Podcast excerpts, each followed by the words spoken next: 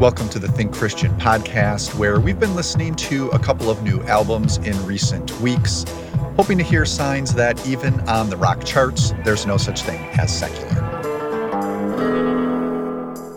I'm Josh Larsen, editor over at thinkchristian.net and your host. Yes, I've had Death Cab for Cutie's, Asphalt Meadows, and Marcus Mumford's self titled in regular rotation recently. Both of those albums were circled on the release calendar by Eric Danielson, a regular guest here who's going to be back joining me for this show. It was Eric, in fact, who suggested that one of the things the albums have in common is that they circle around this idea of innocence, innocence lost, the desire to recover it, the forgiveness that might be involved in that. So that's going to be our focus as we dig into the albums. A quick plug before we jump in the next gathering of the TC Movie Club is coming up almost here, October 22. We're going to get together online to discuss Transcendent Spielberg. So we'll be talking about signs of transcendence in films like Close Encounters of the Third Kind, E.T., Always, AI, artificial intelligence. So many Spielberg movies touch on this idea. To join the club and receive an invite for that gathering, go to thinkchristian.net slash movie club. That's thinkchristian.net slash movie club. I've also got a video essay up at the Think Christian YouTube channel to start us thinking about Transcendent Spielberg. Head on over to YouTube, search for Think Christian, and you'll find that. Okay, let's bring in Eric Danielson for side A of this music episode to talk Death Cab for Cutie. Happy to have Eric Danielson here to discuss, among other things, the new Death Cab for Cutie album, Asphalt Meadows. Now, this is the band's 10th album, so there's a long track record for songwriter and lead vocalist Ben Gibbard and company. Tell me, Eric, how does Asphalt Meadows compare to their previous work? Does it confirm some things for you? Does it reveal new things? Where are you at with this one? Yeah. So, at the risk of Death Cab for Cutie fans turning off the podcast within the first minute, I will say that I was not there's so many like really fervent early adopters of their music that came in late 90s. I did not for whatever reason really have the band on my radar until here's where people are going to turn this off um, until they went you know major label with plans in 2005 and now i've certainly done my diligence since then and gone back and listened to the the early stuff they have had such an interesting trajectory and and for so long really the heart of the band was that kind of push and pull between Ben Gibbard writing the songs and then longtime guitarist and multi-instrumentalist Chris Walla producing and kind of shaping the sound from there. And of course, Chris Walla left the band. I think he played through the record Kintsugi that came out around 2015, but then as soon as the record was done, he was he was no longer the band. To me, this is the best thing for sure that they've done since plans, I would say, you know, 15 years, 17 years ago. I like a lot of the things that they've done since then. I, I think there's really cool sections, especially of the records like Narrow Stairs and Kintsugi. But this really does to me sound the most dynamic and engaged that they've been since Chris Walla left. And so I think, you know, it's not my favorite Death Cab record, but I really love it. And I think it really deserves a spot, maybe if not in the very top tier of their stuff, right below that. Um, I think it's it's one of the better things that they've done in a long time. Okay, you sound like you know your stuff to me, and I trust I trust you have done that homework, and that's high praise. So good to hear. I I enjoyed. I'm by no means an expert. you know, have listened to them from the side throughout their career when things would pop up and get radio play and so forth. So yeah, have not done that sort of deep dive, but listening to this album did really click with it. And so what you're saying makes sense to me in terms of it being one of their stronger outputs. Thematically, now you did see a notion of innocence at play in this album, and we did want to circle around that idea on this episode. So maybe tell me a little bit about where and how you hear that being explored in, in the songs here.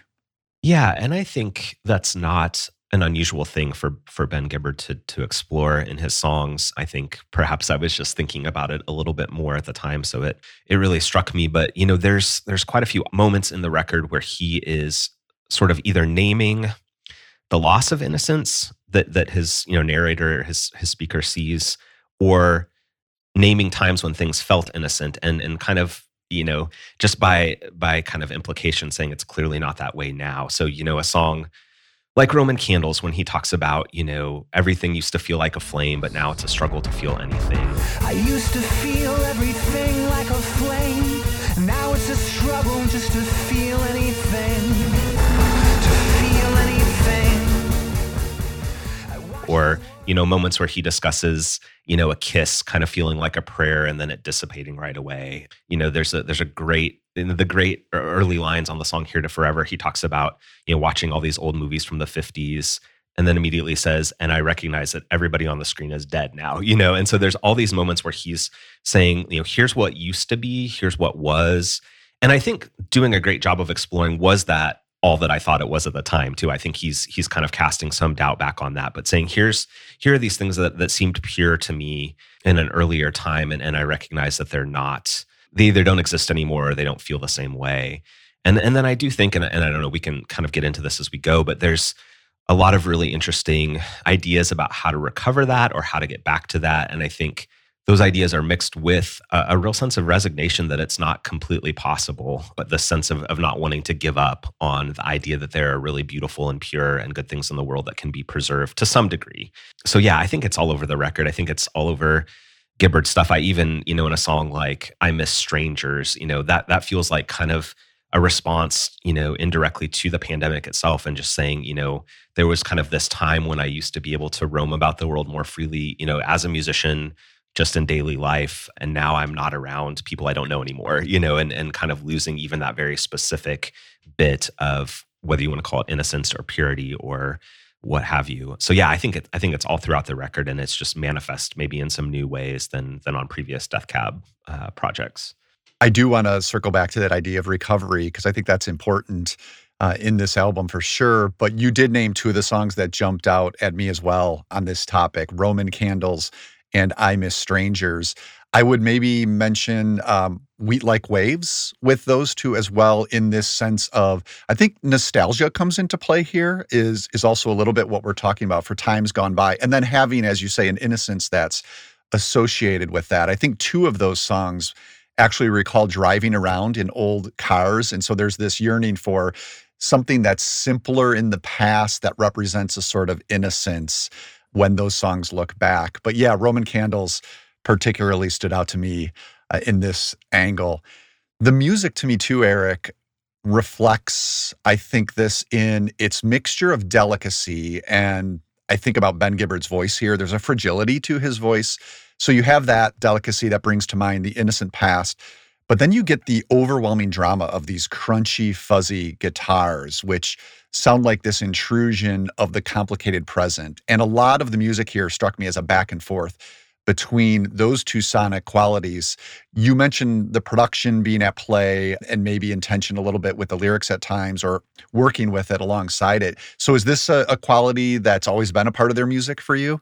I think so. I mean, I think the stuff that I respond to most, you know, there are certainly songs, I think, especially early on. And again, I, I really do like a lot of the early stuff, but that would fit more I so hesitate anymore to use real genre tags as as like absolutes, but you know, fits a little bit more in kind of a late '90s emo style that that maybe is a little bit more open. But I, I really think, especially over the last couple decades, they've really played a lot with, I guess, what I would call purposeful noise. You know, trying to find places where they can kind of disrupt the sonics, especially knowing how how delicate, like you said, Gibbard's voice is, and often even the guitars can be really delicate, and then something will kind of intrude. I think one of my favorite moments on the record musically is on Roman Candles, where Ben Gibbard is singing this very light, floating, wordless, you know, awu syllable.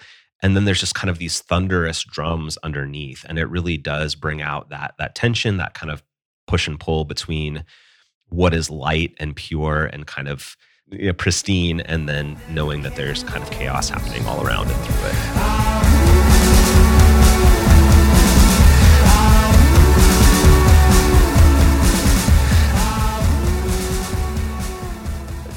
So let's turn to the lyrics a little bit more. I know you've mentioned them already, but I was intrigued about the way Gibbard likes to evoke a sense of place quite often. There's even a song here called Rand McNally, referring to the map company. And I wanted to connect that idea to this fascinating essay on innocence that I came across in the April 2021 issue of Comment Magazine, written by Kirsten Sanders. And she clarifies that as Christians who hold an understanding of original sin, innocence is not a state that we can return to in this life. You, you already kind of hinted at this, Eric. Sanders describes it this way The Christian story is that the hiker is already lost and left to herself would remain that way perpetually. It is not simply that we have chosen wrongly, but that we cannot choose well, for the faculty of our choosing has already been compromised. So, again, that's Kirsten Sanders in Comment Magazine. I'll link to that in the show notes for this episode. I do wonder if this notion accounts for some of the lostness that I heard on the songs on Asphalt Meadows. And maybe we differ a little bit here. I, I sense this longing for a return to a better place or time. I don't know if they do recognize fully that that isn't possible on our own as fallen human beings. They they uh, often they seem to be grasping for that possibility still. Maybe that's a good thing. I don't know. Maybe that's too pessimistic of a take that I'm offering here. And maybe there's more of that turn and it's a longing for a return that you were talking about. Where where do you kind of land on that, Eric? Yeah, I, I really have gone back and forth a little bit on how I think about this, and, and that Sanders essay was was really helpful food for thought. She she talks a lot in that essay about the idea of amending or repairing instead of like a return to innocence. And I think certainly, I mean, for a band that named one of their albums Kintsugi, which is, you know, this Japanese art of repairing pottery, but still letting the cracks show, I think that there certainly is some sense of that in, in Death Cab's work.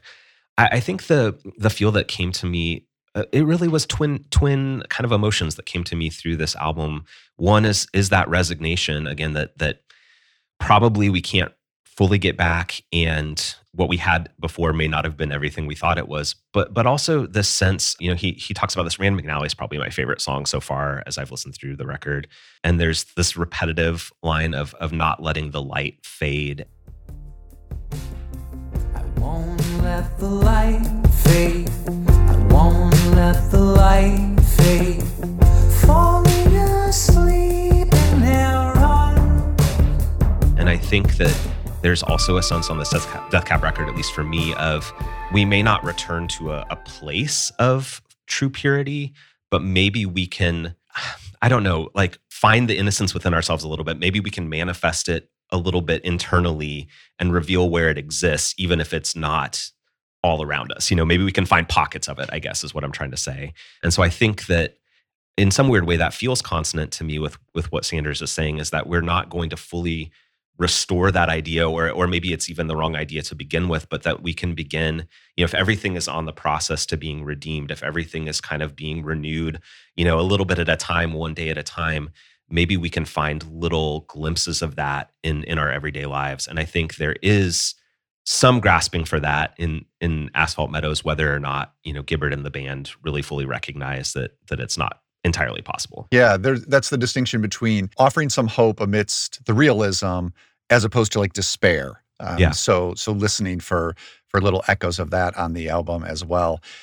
Anything else you wanted to touch on? You you gave us your favorite song, um, gave us some good history about the band. Anything else worth notable um, we should mention? Yeah, I don't know. I, I think again, there's just so many. I was kind of listing through all the songs that that I you know thought we could touch on and and you know i think you you brought up wheat like waves. That's another favorite of mine because it, it pairs so nicely with roman candles this idea that there's a line in there that you know we can't hold these things too tight these things we you know we feared we were breaking. This idea that if you try to hold on to something long enough it's either going to blow up in your hands or you're going to break it.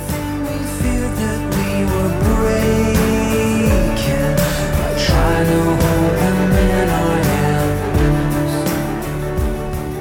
that's a really interesting concept to have in the back of our minds as we discuss innocence you know is is is this thing that we're trying to hold on to and preserve you know if we hold it too tightly are, are we really actually going to lose it? And then i really like the the way the record ends. It, it is such a delicate balance in their music between hope and either despair or, or just kind of a, a sense of loss but there's the last song on the record is called i'll never give up on you and it really feels like him declaring that even if all these kind of trappings of innocence that he's looking for, you know, may not exist anymore, that there are still people that he loves that he can, you know, stake some hope in and, and really find some fulfillment in. And so the idea that even if, you know, the world that we live in is not an innocent place, whether it ever was or not, that there are people that we can be connected to that will help us see the good and, and the beautiful.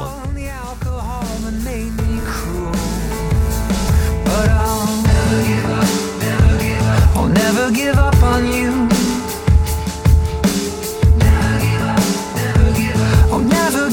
On you. I don't know. I just I just really appreciate I, as someone. I mean, we've talked about this on the podcast. I feel like a lot, but as someone who really feels that push and pull a lot, and really feels that tug of like, are are things are things able to be beautiful or are they not, and really wrestles with that. I feel like Gibbard is a good guide through those emotions.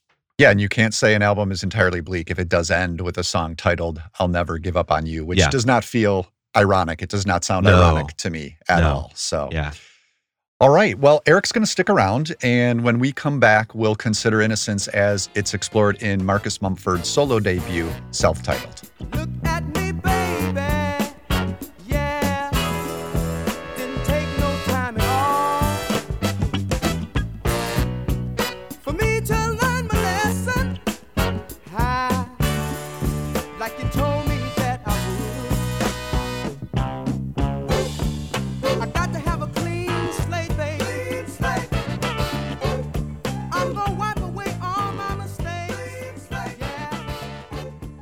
That was just a little bit of Tower of Power's Clean Slate, a deep cut from their breakthrough self titled 1973 album, the same one that brought us the unforgettable What Is Hip tune that will never go away. And that classic funk soul R&B masterpiece is just one example of the way innocence, or at least various concepts of innocence, have haunted songwriters and artists for decades. From desperate, even humorous pleas of innocence, despite obvious evidence to the contrary, to thoughtful, reflective, or even journalistic explorations of the concept of being found not guilty, modern songwriters, like the poets, playwrights, authors, and painters before them, have been obsessed with the idea of innocence since maybe forever. Some offer laments for lost innocence, some praise the beauty of innocence, some rail against innocent victims prosecuted unjustly for crimes they did not commit. Some dig into the concept of innocence itself, questioning it, contemplating it, and breaking it down. Hello, I'm your resident musicologist, playlist curator, and cultural confessor, John J. Thompson, and once again I have collected a batch of songs that reflect this episode's theme of innocence, directly and indirectly, from a wide variety of genres and eras. You'll hear everything from classic R&B and soul to old school rock to new pop, country, indie, and alternative tracks. A bit later in the show, you'll hear another of the songs, the sublimely quirky Innocence from Bjork, and it's truly just the tip of the iceberg. Find the tunes either by clicking on the link in one of our emails or by searching for the Think Christian profile on Spotify.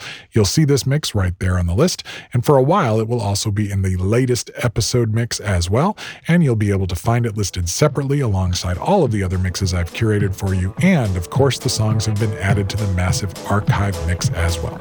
Until next time, this is JJT saying, hey, it wasn't me. I'm innocent,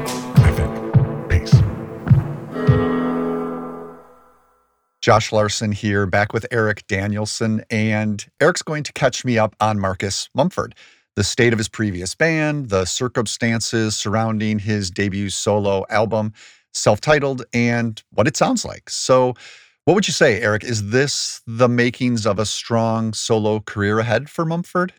I will lay down my cards immediately and say I'm not sure that it is. I will I will give an incomplete on that grade.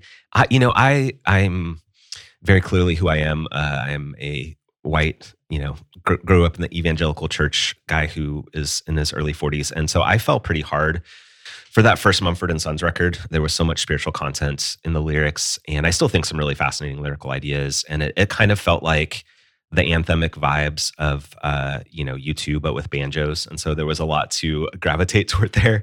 And then I kind of immediately felt like things got a little stale for that band as they as they put out another record that to me really sounded pretty much exactly the same. So I had kind of this interesting pivot moment with Mumford that that probably is not fair, but I'll try to describe it briefly. In 2014, he was part of a group including Elvis Costello, Jim James. Taylor Goldsmith from Dawes and Rhiannon Giddens that put together a record called the New Basement Tapes. It's a really good record for folks that haven't heard it. I don't feel like it got quite the appreciation that it should have, but it's, I feel like projects like this crop up at least once a decade. They took a bunch of old, unfinished Bob Dylan lyrics and, and finished the songs and recorded them. And his contributions to that record, I thought were really beautiful. And I remember thinking at the time, like, if he ever goes in this direction, like I'm all in. This would be, this is, this is what I want him to do. And I feel like there were some gestures toward that on the third Mumford and Sons record, Wilder Mind, where they they really stripped back kind of the acoustic stuff, a lot more space in the music, not as not as kind of feverish with the rhythms, a little bit more of just kind of an arena rock album. And I think that record is is good, not great. I think it holds up better than some of the reviews at the time, but I don't I don't think by any means it's a great record.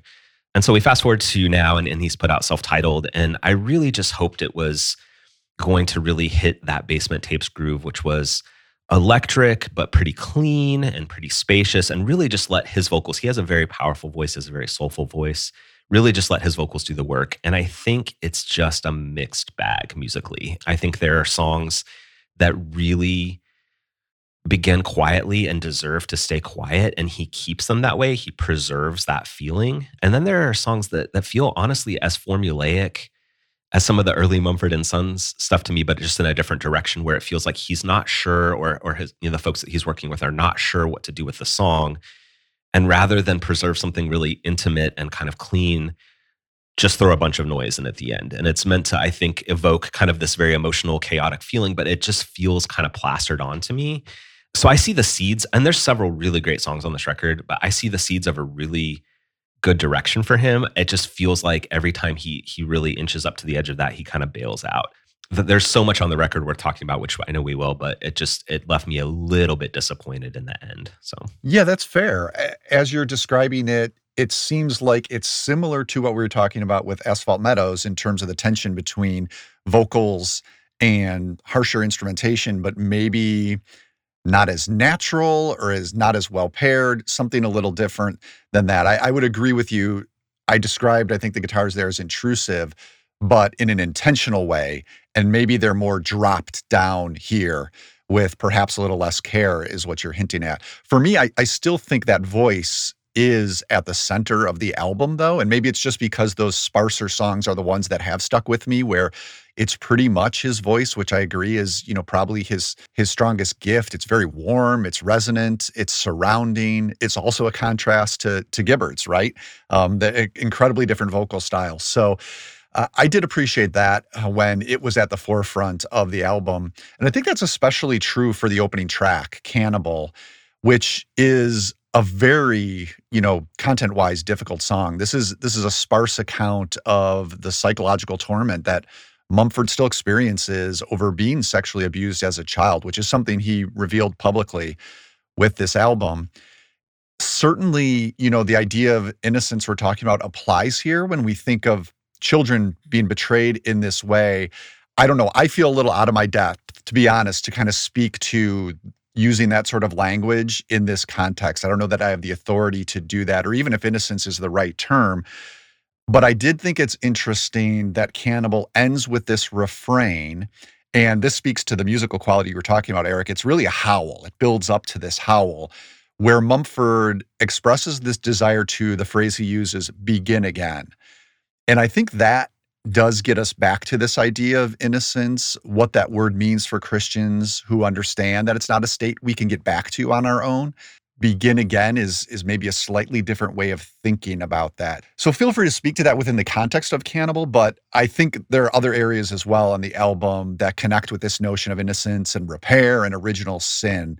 So maybe just to share a little bit about where you saw that popping up here on self-titled. Yeah. So I think, again, there are several songs that I do really appreciate. And I think by far the strongest songs on the album are, are its bookends, which are, Cannibal, and then um, the song How, which is features some absolutely gorgeous uh, harmonies from Brandi Carlile um, that really picks that thread back up. That really, there, there's a, they're, they're meant to be bookends for sure. And I, I think, again, I, I would echo what you said that it's it's a difficult sit, especially Cannibal, and I would I would encourage listeners to really consider whether they want to sit through that song before they do it. And I'm certainly, you know, I'm someone who's experienced abuse in his life, and I uh, know enough to know that I will never tell someone else how they should walk through that. That's you know that that's a very personal and that needs to be a very distinct and individual process. But how I do think it relates back to what we're talking about, he he really seems to key in on this idea that if he can forgive the person who did this to him, then not only is he releasing that person from something, but he's releasing himself from something. And I forgive you now as if saying the words will help me know how. And again, I, I, can't tell anyone else how to think about forgiving someone who's hurt them that badly. Where it relates to, again, with what we're talking about is that I think he is trying to manifest some beauty and some purity in himself and saying, you know what, my circumstances have not allowed this to happen. I will not be able to return to some state of you know true innocence you know not knowing what i know not having experienced what i experience but if i can harness some beauty inside myself you know as i work through this then i've gained something. You know i've i've been able to to reclaim something as my own whether or not you know the rest of the world kind of lines up behind that. And so i really do appreciate that idea. And I appreciate, I think it is in how where he says essentially like, I'm going to forgive you, but I, I hope that even just by saying the words, I'll, I'll understand how to do that. You know, he ends on a note of like, I'm not fully sure how to make that happen, but I'm going to keep trying. And I think just that idea that I am, I'm not going to let what you did to me keep me from finding what's beautiful about myself. So I think there is a reclamation there. There is a redemption there, even if it's not the story that we would want someone to have to write for themselves how functions so much like a bookend and it almost makes me think sometimes this happens with albums uh, right? If you took away three or even four songs and and left what was behind you'd have a perfectly constructed work of art. And i wonder if that might be partly the case here just because those bookends do work with each other quite so well. I think the other song you know that i definitely want to include if that was going to be the focus, would probably be Grace, which interestingly is the second song. So follows directly after Cannibal. And thanks for, you know, calling out that as a as a warning for even listening to to Cannibal, depending on um, your experiences and perspective. I think that's I think that's right. Um, but following that really difficult song is Grace, and I think it's a beautiful one as well. And I think the lyrics speak very much to what we're talking about here. That partly he sings there will come a time when it won't feel just like living it over and over with the weight of the shadow on your shoulders. And I hear there's healing just around this corner. Yeah.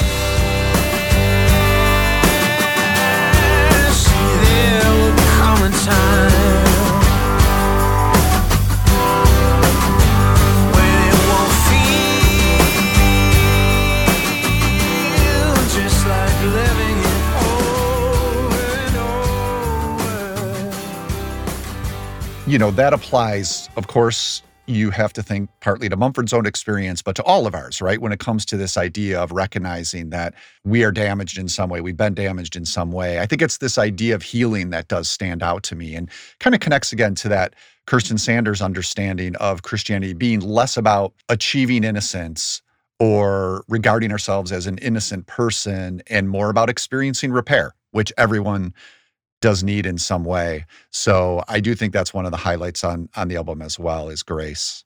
Yeah, I agree. And that I think just to to like for a moment of a little bit less gravity, that's that's the musical feel that I really want him to have, like the feeling on Grace. I think that really goes back to that. I, I can't this is not the point of this podcast, but people really should listen to the new basement tapes. It's really good. no, let's go for it. It's great. But, but yeah, I, I really appreciate that. I think one other song that I would even tie in there too, and, and this maybe be a particular encouragement for some of our listeners to check out at least part of the album is is I think it's the the penultimate song Stonecatcher that he does uh, with Phoebe Bridgers, and that song again it, really hits that idea of repair. He talks about there, there's a line in the song that that literally says all that we can hope is that we suffer well, and then kind of talks about let me be someone who collects stories and has something to pass on to other people through my suffering. And again, I, I really want to tread lightly there because I think so much damage has been done within the church um, when we try to tell people what the purpose of their suffering is. You know, I think we try to like do that for people oftentimes in our just own discomfort and not knowing exactly what to say and how to sit with someone. And so we try to say, well, clearly there's a reason for everything. And, and, and, maybe even we hint at what we think that reason is. But, but I do think there's something beautiful in saying, if I have to go through this, let me mine it for whatever beauty exists. Let me mine it for whatever help I can give another person. Let me find whatever grace and mercy is embedded here because I can't choose to go back and and you know not live through these things. I can't do that. That's not possible. But let me then find you know what what good I can take for myself and what good I can pass to you know a fellow traveler on the road. And I think Stonecatcher is a really beautiful example of that. I think there's uh, for as much as I'm you know maybe it sound a little bit down on on the music of this record, I really do appreciate the way that he sort of lets people into this as a process. It's not someone who's written a record and has said, I have I've completely worked through this, I figured it all out. Here, here are the you know 10 lessons I learned in, in song form.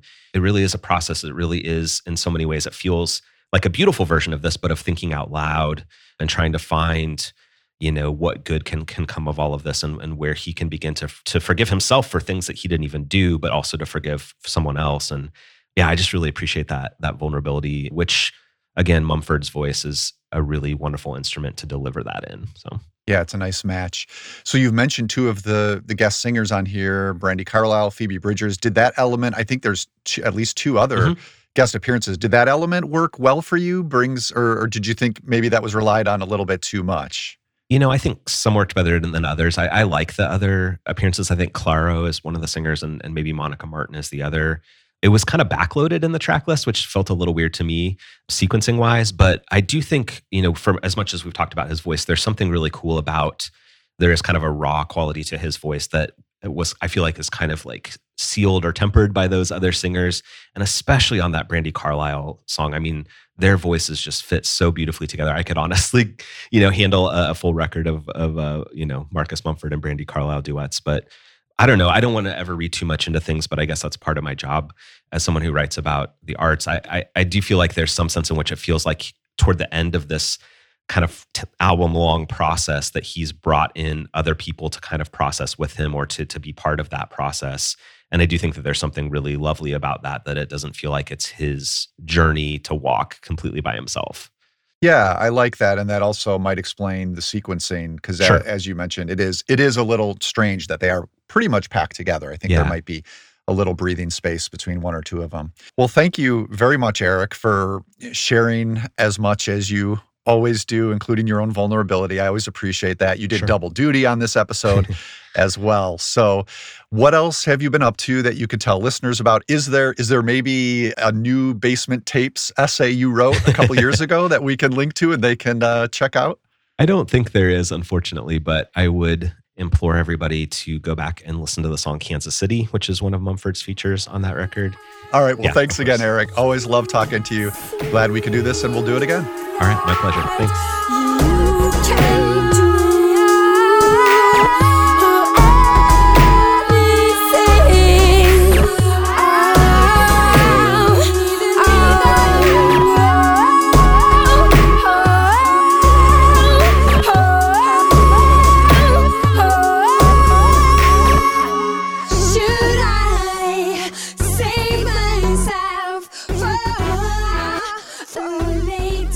That's some of the song Innocence, appropriately, comes from Bjork and was on her 2007 album Volta, not her latest, which just released, Fossora. I'm eager to get into that latest one soon.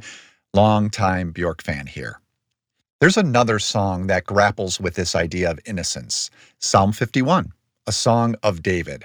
I think verses 9 through 10 especially capture our desire to be made innocent again, to be repaired. Hide your face from my sins and blot out all my iniquity. Create in me a pure heart, O God, and renew a steadfast spirit within me. The good news of the gospel that Jesus is the innocent one in our place, I think answers that prayer, as well as the prayers we heard on Asphalt Meadows and Self Titled. Thanks to Eric Danielson for listening along with me to those two albums. You can find Eric on Twitter at Eric Danielson we're on Twitter too, of course, as well as Facebook. Find us at Think Christian. Looking ahead for Think Christian, don't forget to join us online on October 22 for the next gathering of the TC Movie Club, where we'll be considering Transcendent Spielberg. To sign up and receive a meeting link for that gathering, go to thinkchristian.net slash movie club. And head over to the Think Christian YouTube channel where you can find my video essay looking at signs of transcendence in the films of Steven Spielberg. For those of you who might not know this, you can also find video versions of this podcast on the Think Christian YouTube channel. So just search for Think Christian on YouTube. If you are watching us there right now, well, you did miss out on a couple of tracks from the Spotify playlist that John J. Thompson compiled for this episode, all around the idea of innocence. Search for the Think Christian playlist on Spotify to hear those. One more quick thing. If you could give us a review on Apple Podcasts, that would really help us reach new listeners. A star rating is great, but a couple of lines, some words, some thoughts are helpful, particularly. So go ahead and do that for us. Shouldn't take long and does help to raise our profile on the platform. The TC Podcast is a listener supported production of Reframe Ministries, a family of programs designed to help you see your whole life reframed by God's gospel story. Visit reframeministries.org for more information. Our audio engineer and post production supervisor is John Reeder, and Reframe's co director overseeing content strategy is Robin Bassler. Thanks so much for listening. We'll be back again in a couple of weeks to consider how another corner of our pop culture fandom connects with our faith.